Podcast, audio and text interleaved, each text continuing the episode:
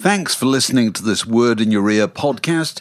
If you'd like to get early access to all our productions ad free, priority booking for our live events, and to take part in our weekly quiz, go to patreon.com slash word in your ear for more details. Life is full of what ifs. Some awesome, like what if AI could fold your laundry? And some, well, less awesome, like what if you have unexpected medical costs? United Healthcare can help get you covered with Health Protector Guard fixed indemnity insurance plans. They supplement your primary plan to help you manage out of pocket costs. No deductibles, no enrollment periods, and especially no more what ifs. Visit uh1.com to find the Health Protector Guard plan for you. Many of us have those stubborn pounds that seem impossible to lose, no matter how good we eat or how hard we work out. My solution is PlushCare. PlushCare is a leading telehealth provider with doctors who are there for you day and night to partner with you in your weight loss journey. They can prescribe FDA-approved weight loss medications like Wegovy and Zepbound for those who qualify. Plus, they accept most insurance plans. To get started, visit plushcare.com slash weight loss. That's plushcare.com slash weight loss.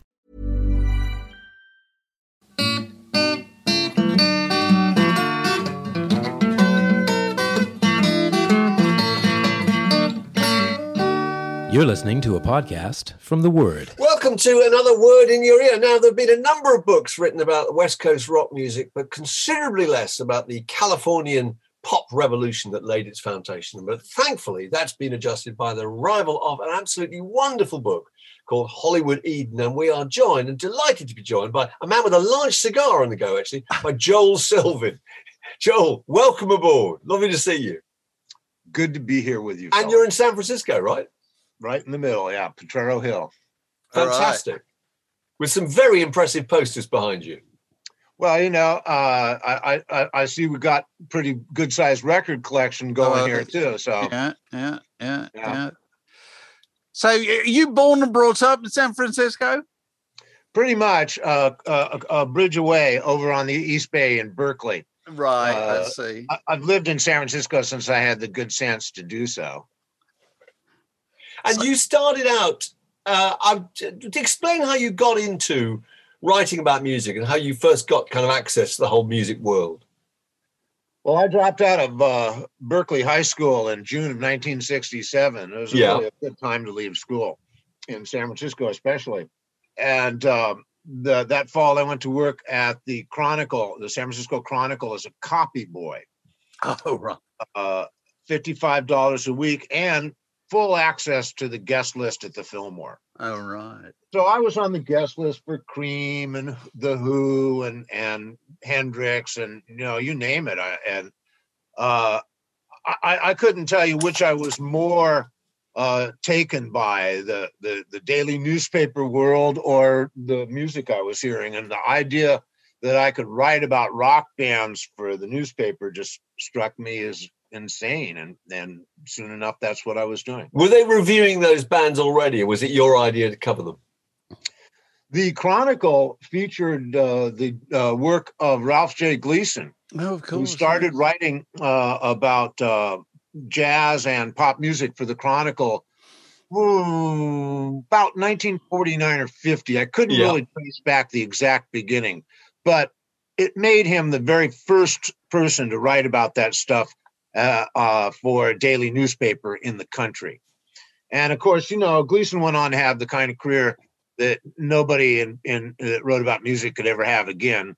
Uh, close personal friend of Louis Armstrong and Duke Ellington, the guy who discovered Dylan for the mass media, uh, co-founder of Rolling Stone. I mean, you know, it just goes on and on with Ralph. Uh, so I grew up reading Ralph uh, uh, in in the Chronicle and going to school with his kids, and and you know, the shadow of Ralph Gleason fell heavy on my life as far as you, know the path I uh, uh, went on to. Now, your book's about Los Angeles, and uh, tell us about what your view, your first encounter with Los Angeles was like. I think you went there as a 10 year old, is that right?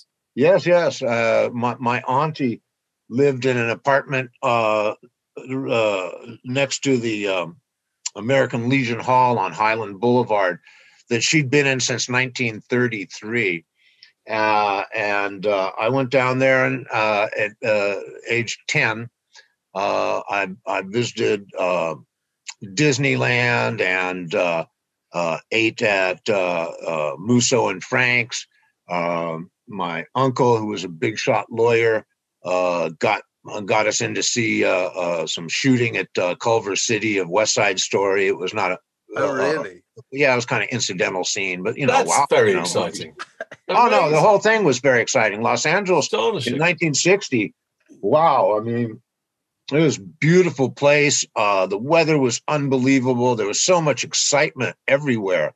Whether it's like you know the movie stars' footprints in Grauman's Chinese Theater or you know, the the Schwab's lunch counter, it all reeked of uh, you, you know uh, romance and and and uh, the entertainment industry and and yeah, it was it was uh, so there wasn't was even any smog then, you know. so the, that was no less the case for you in San Francisco than it would be for us back in London. We just used to watch 77 Sunset Strip on the TV and think that's the dream life we would like to lead. You were the same in San Francisco. Well, California was a different place from the rest of the world in in in that time. Uh, it was before jet travel, so really, you know, it was quite a hike to get out to the coast, and and there wasn't much reason to go out to the coast. I mean, the center of the world was New York City, uh, and California developed a kind of um, native atmosphere and attitude and set of values. And and and we all grew up with it whether we were growing up in Berkeley or Beverly Hills uh, or San Diego. Uh, uh, all of it had its own sort of take on those things but it was a new world for all of us. Right.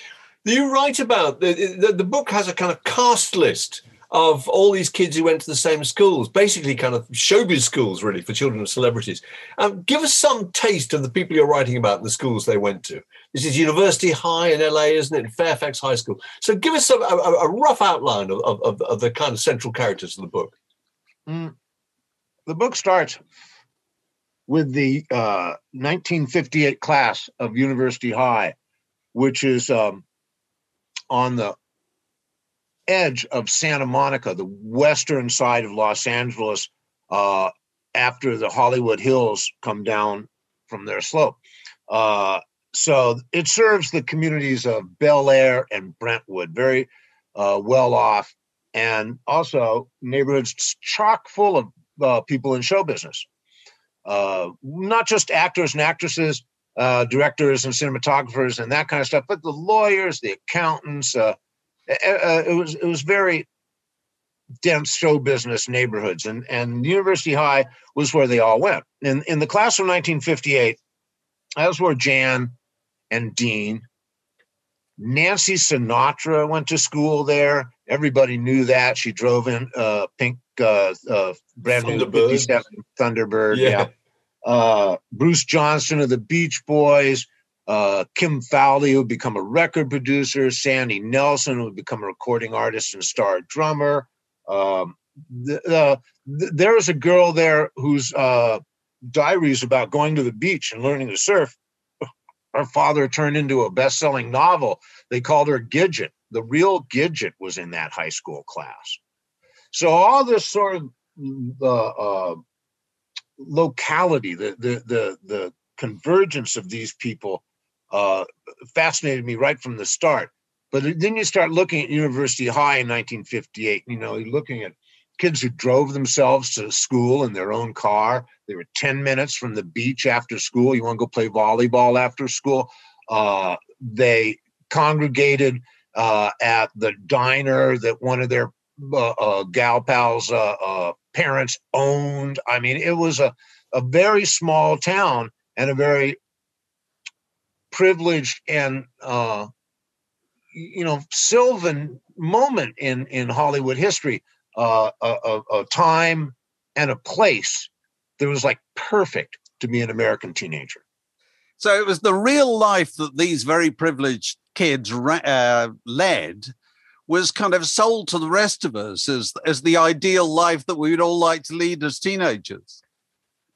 Who wouldn't? Yes. No, it Yeah. looked gorgeous and uh, it looked different. It looked uh, fresh. It looked new. It was uh, something that struck a nerve all the way across the country and indeed around the world. And and the- Uh, the, uh, Lou Adler was uh, started out in show business, uh, uh, managing Jan and Dean, and and one of his uh, sort of uh, cunning realizations was that in that world of American bandstand pop stars, there were all these dark uh, Italian uh, kids in coats and ties from Philadelphia, and and here he had these two Californian mm, beach bums in uh, Madras shirts and Bermuda shorts, and he decided to play that up. He made Right. them dye their hair even more blonde, and he dressed them in in sweaters and and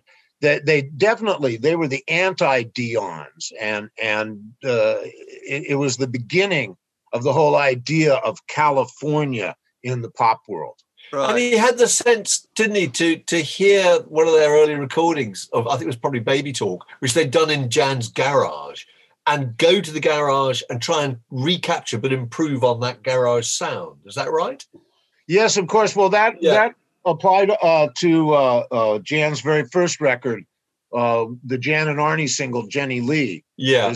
that you know he was actually discovered getting a dub of his garage tape at a professional recording studio by a producer who's uh, who followed him up the hill to see the garage that this was recorded in and indeed finished the recording uh, for the most part in the garage but although he too overdubbed on it uh, but then when so it was an established pattern by the time Lou Adler and his partner Herb Alpert showed up at the at the garage that Jan made these records on these tape recordings and and they would just fix them and add the necessary parts in the studio later. And those guys would have to deal with the tempo problems. And they then kind of latch on to what the Beach Boys are, are are basically doing later on, which is which is kind of surf music. But you make a really interesting point about about the surfers, which I'd never thought of before. That they're not just idle rich kids; they're they're a rebellious, radical element, you know, who pride themselves on their kind of freedom from convention. Tell us a bit more about that. I thought it was really fascinating. I think the surfers in Southern California were a, a parallel to the beatniks out of San Francisco. Yeah, They they were outdoors and athletic, but the uh, rejection of conventional society, the embrace uh, of of nonconformity, uh, the singular uh, outlier kind of stance that they both took were very similar. You know, the beatniks were maybe more coffee shop, uh, uh, chess games, and um, poetry. Uh, but the the surfers uh, had their own little clique that had their language and music and and and spots along the coast. So there were there were there were parallel attitudes, and of course, this is the late fifties when convention is is is an oppressive fact of American life, and uh, anybody that that dares deviate from that risks being alienated from the mass of society.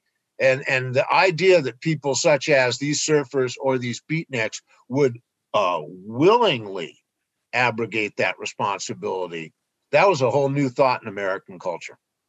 So with with the uh, surf music became a strand in the music business, didn't it? It was kind of we knew surf music in the UK, even though we didn't know surf at all. Um, and uh, was that part of kind of uh, taming that outlaw side of the surf culture that it was turned into acceptable pop music via the Beach Boys uh, and Jan and Dean and so forth?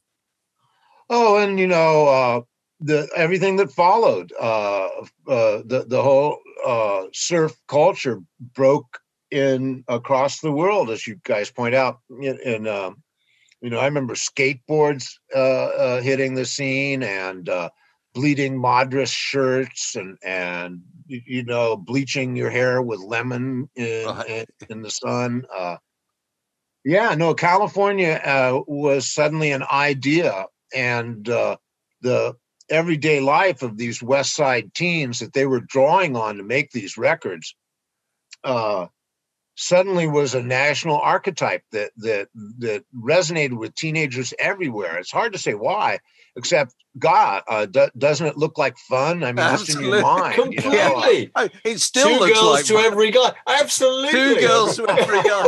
That's I think it's the cleverest opening line. Yes. As a kid, I can remember thinking, "That's unbelievable." How did we get to this place? So what-. What proportion there? They always talk about, you know, when they talk about the Beach Boys, they always say Dennis Wilson was the only one who surfed. Uh, what what proportion of the kind of musical heroes who sang about surf actually surfed? Do you think?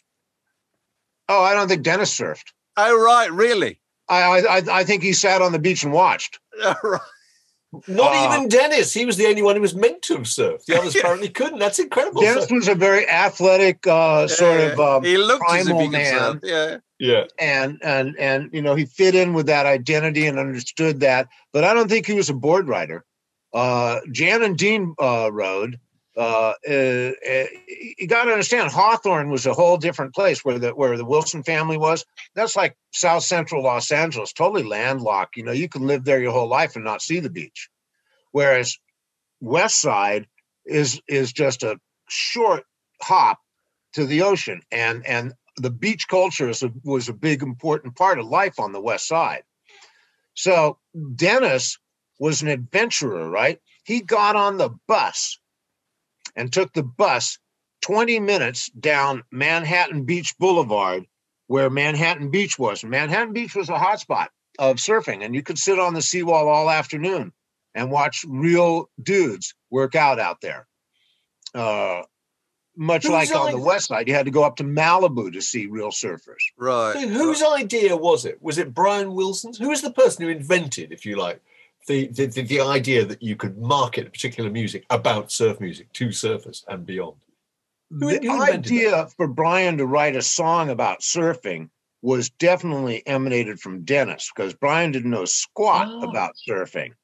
And it came up apparently in an audition uh, for um, a record company long before the Beach Boys, who were at the time called the Pendletones, Right. Yeah. Long before they'd ever played a public gig, they auditioned for a small time record company guy, and he said he wasn't interested in their uh, you know old standards they'd worked up. He needed something new, something that was you know hot and happening.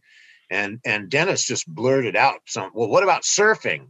And and they went home and and and repurposed one of Brian's old high school compositions into a song about surfing. It doesn't really go very far. And by the way, the record is a complete knockoff of Jan and Dean's style. So uh, Which they recognised, didn't they? Because the Beach Oh, Boys supported them, and, uh, they, they were their kind of pickup band at a gig, and they By said, 19 "You stole all the backing vocals from our record." Is that right?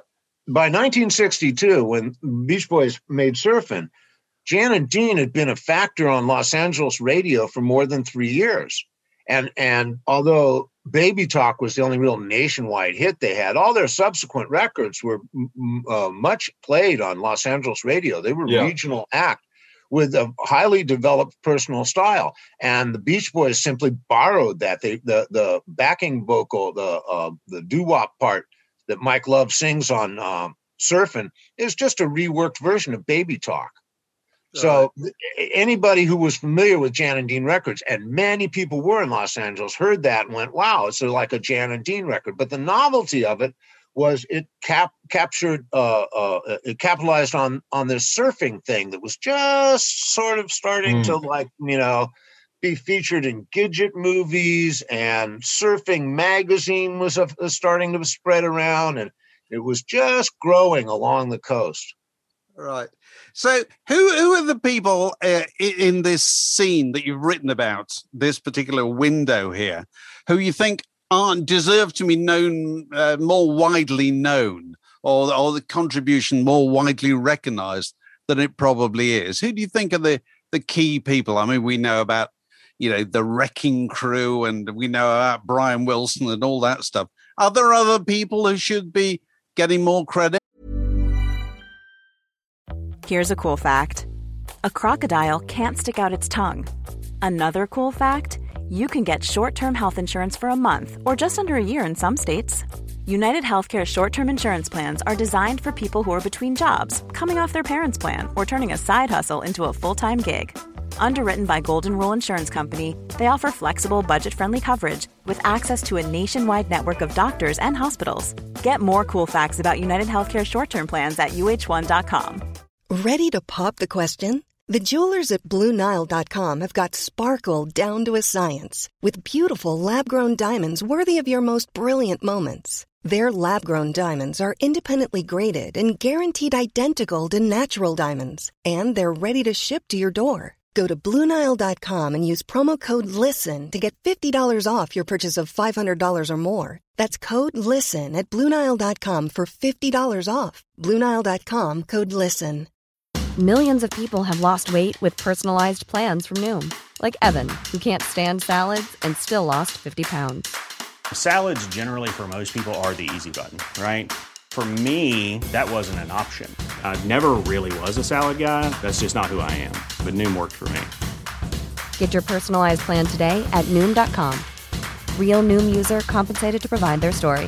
In four weeks, the typical Noom user can expect to lose one to two pounds per week. Individual results may vary. Well, the linchpin for me deciding to move forward on this book project was getting Jill Gibson to agree to cooperate. All uh, this is not undiscovered territory. There have been many really excellent books written about this stuff.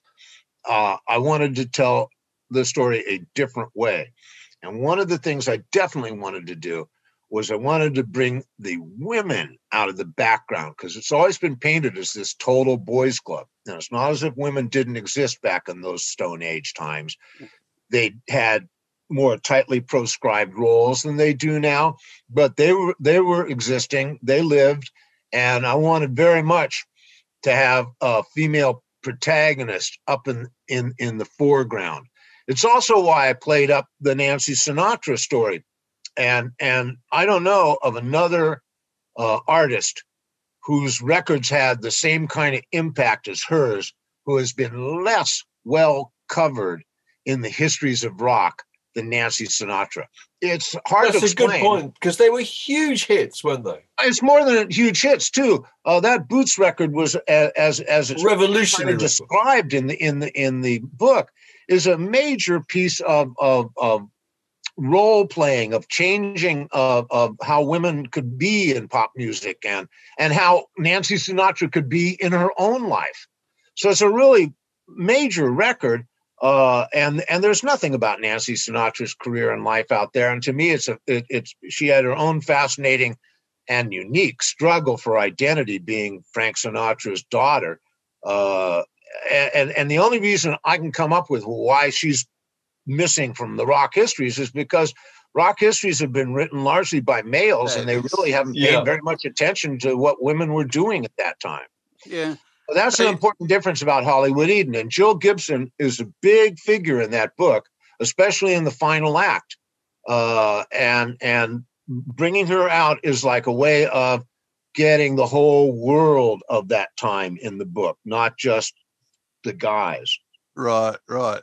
There's an extraordinary story about Jimmy Bowen, isn't there, who was brought in to, to, to try and give her a hit, or else she would be thrown off her own father's label. And he was, am I right, he was engaged to her, and then was also in a relationship with with ex Louis Prima's uh, wife, uh, Keely Smith.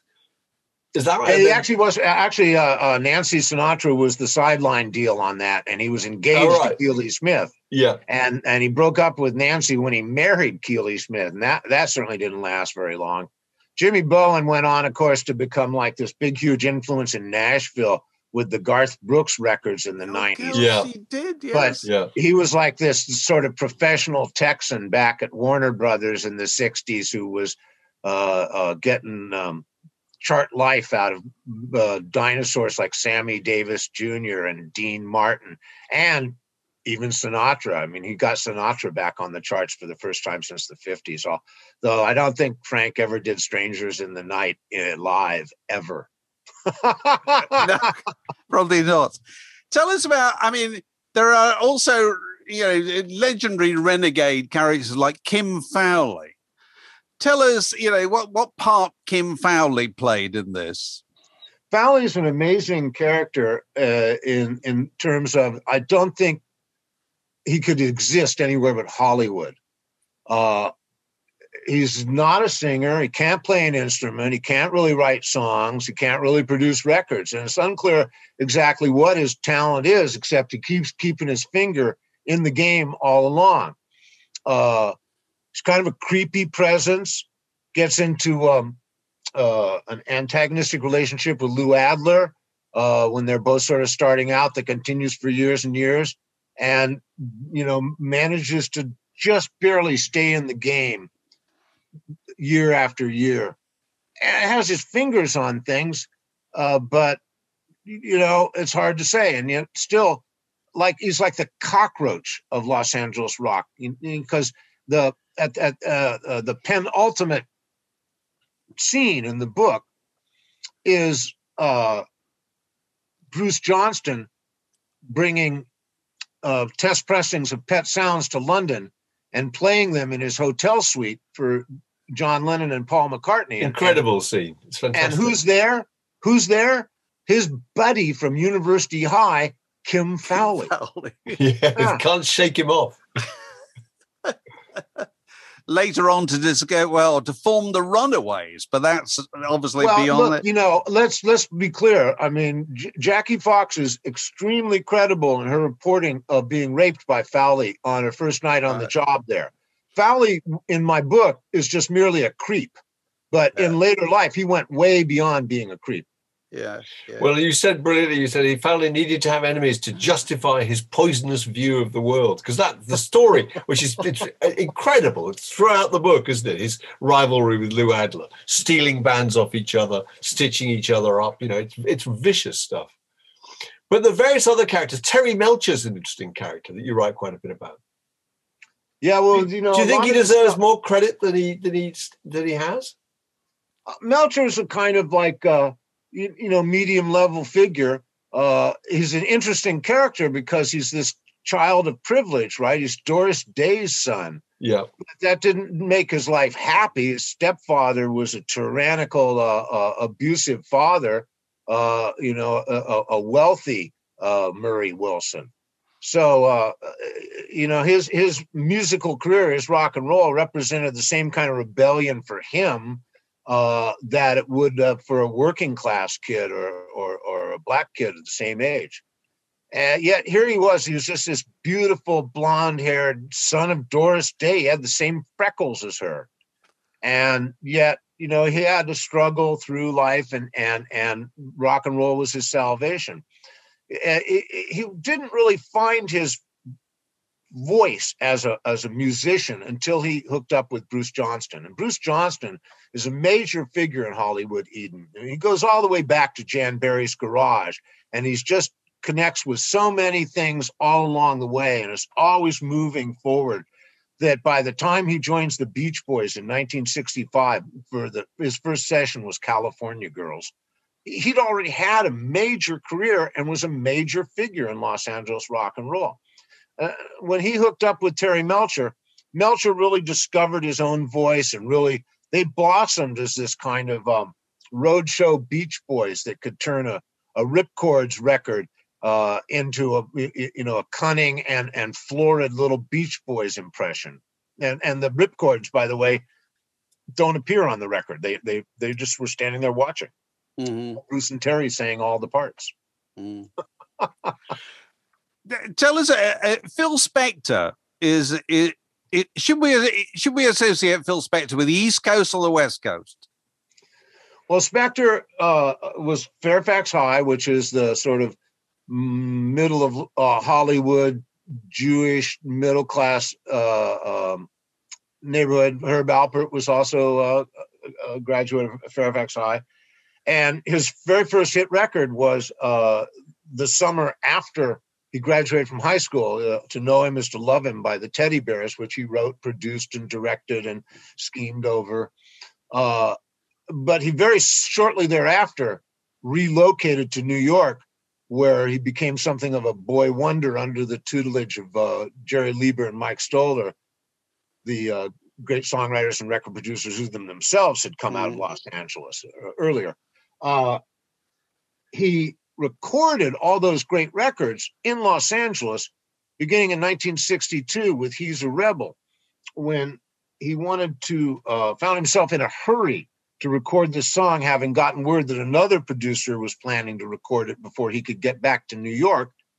So he just pulled together uh, a, a, a, a, session.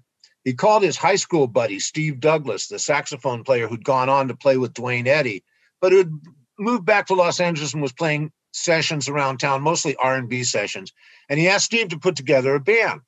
And Steve got Hal Blaine on drums and Al De Lory on piano and Tommy Tedesco on guitar, Ray Pohlman on bass, and and uh, they, they, found um, Darlene Wright, who would become known as Darlene Love, to sit in as the Crystals' lead vocalist, and they cut this song "He's a Rebel" in Gold Star Studios, and that was the beginning of this uh, group of studio musicians who would much much later come to be known as the Wrecking Crew.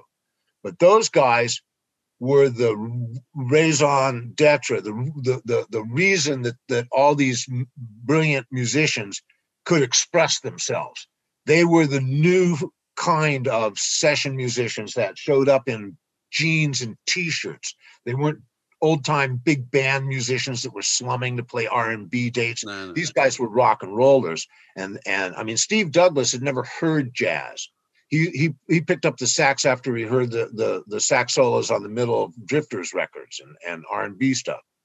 So these guys represented this whole new aesthetic in studio musicianship, which was going to allow this West Coast pop scene to flourish. And they played on all of Spector's records after that. He'd come to Los Angeles to make the records and still operated out of New York until 1965 when he moves back to Los Angeles. And I think we should consider that as a pivotal emblem of how the power had shifted to Hollywood by virtue of all the changes that were under were, were going on in, in the record business.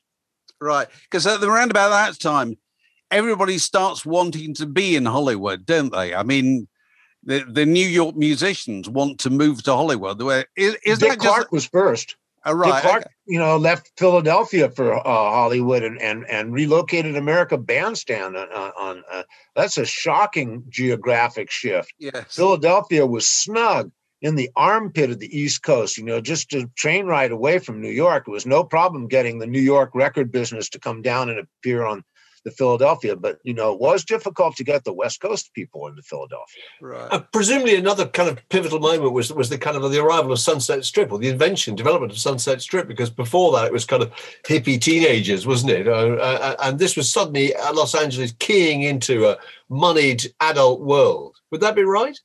You mean the discotheques and, and yes, yes, tell, us, tell us about that. Sunset is, Strip. Is oh, that just interesting? Is that just an Austin Powers fantasy, or what? Was it was it real? I don't know. That was an interesting transitional period. Uh, it's it's just after the Beatles, but uh, a lot of the music was a throwback to '50s rock and roll. Uh, and it was about dancing and drinking uh, in nightclubs, uh, and it was definitely a post-teenage crowd, and and and nobody had really seen that coming. Rock and roll was teenage music up until then. Right. Uh, obviously, the Beatles were going to start to change that uh, over the course of the next, you know, year or two years. But uh, the whole Johnny Rivers phenomenon was just something Lou Adler stumbled across, and uh, the Whisky a Go Go was similarly just this this sort of accidental invention that was the right club at the right time in the right place. Johnny Rivers is really interesting. I I, I remember him being quite big all these records sound as if they were live, but they probably weren't. Is that right? They all sound as if there were people clapping in the background, and it was. Is that is that the case? Well, the original plan was to make the record at uh, the whiskey, and uh, because that was the milieu and and the uh, whole thing. The, the Adler saw that you didn't want to separate that from the milieu, but the results weren't that exciting, so they went into the studio and and and made it more exciting. Right, right, right. Everybody so, does that. Uh, I mean, ask Pete Townshend about uh, you know the live at Leeds. Where did you record that, Pete? well, they did it again in Hull about three days later. So I don't know. I don't know. And I think I think there's a lot of patches on that uh, on that record. Right. You know, I'm Right. sure. Yeah. So Shepherd's where's where where's the kind of closing point of your, of your story? Oh, it's, sim- it's real simple. It closes with the release of Good Vibrations. Right. I wanted to draw a narrative through line from Jan and Dean singing in the showers at University High after football practice to the greatest pop record ever made. And and that was my story. Uh, there there's a slight coda after that, but not much. It's just sort of a da-da. So no, it's perfect because it's kind of like the last kind of uh, last fanfare of pop before West Coast rock music takes over. So Yeah, it's a perfect ending, really. Thank you. Yeah, there was so much that was different after that, and uh, it, it, it, everything gets cloudy and and and and hazy and and and sparkly in the recollection. Uh, I really was interested in in that journey coming from complete innocence to self knowledge, and uh, self knowledge. You know that that that can be a very treacherous pathway. Let's just say that uh, and uh, obviously good vibrations was the the apex of brian wilson's uh, whole creative uh, life uh, he's never been operating on those heights again but who has No, no, fair Yeah. enough. And also, it's a reminder of just how quickly things happened in those days, isn't it? So you're you're talking about a very short period of time, aren't you? Really? that's eight years eight That's- years i mean you know it just goes by in a flash now but um, those were long eventful and you know historic years uh, there's so much that went on in the backdrop uh, that just doesn't even feature in the story. You know, uh, uh, uh, I do interviews uh, on, about the book with some younger writers, and and they're um uh, they, they don't quite understand all this military service. You know, Dean going into the military, uh, Kim Fowley in, in the Air Force Reserve, uh, you know, and Jan so upset about the draft board. And it's true that the the, the draft was eliminated uh, uh, 40, 45 years ago. So uh, maybe they're even their parents Yeah. don't know remember. about it. Yeah, But yeah, yeah. uh, it, growing up in America in the 50s and 60s, the draft was a reality, and, and every single male had to contend with it. Yeah. So that's the sort of feature in in in these narratives that you had in the, the thing. So the, the the historic time was very plodding and very full of of of, of you know a lot of of ideas and events that all filter into this without having to be shown. Right, right. Well, there's the book, Hollywood Eden. Was that inspired in any way by trying to your riposte to Hollywood Babylon, or is there not no relation at all? I wanted to find a title that wasn't somebody's song, you know, oh, right. so they didn't identify it too heavily with, With one, one, band. of- yeah. yeah. And so I, I I wanted something that was sort of redolent of a of a of, of a cheesy uh, uh 50s bestseller like Peyton Place or something and and you know uh, uh, Hollywood Eden I, I like it and and and it and it and it fits it works for what I'm trying to do here Absolutely. It does. It's a it's a val- fantastic. valuable valuable and entertaining addition to uh, to rock history. And uh, thanks very much to Joel Selvin for uh, writing the book and talking to us about it. This podcast was brought to you by The Word.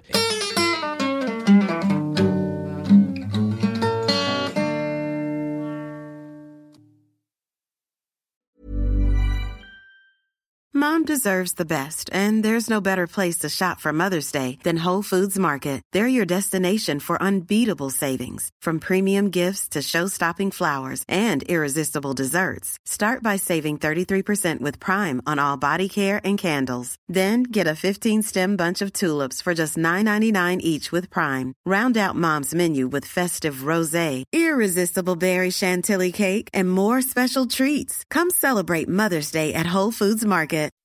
When you make decisions for your company, you look for the no brainers. If you have a lot of mailing to do, stamps.com is the ultimate no brainer. Use the stamps.com mobile app to mail everything you need to keep your business running with up to 89% off USPS and UPS. Make the same no brainer decision as over 1 million other businesses with stamps.com. Use code PROGRAM for a special offer. That's stamps.com code PROGRAM.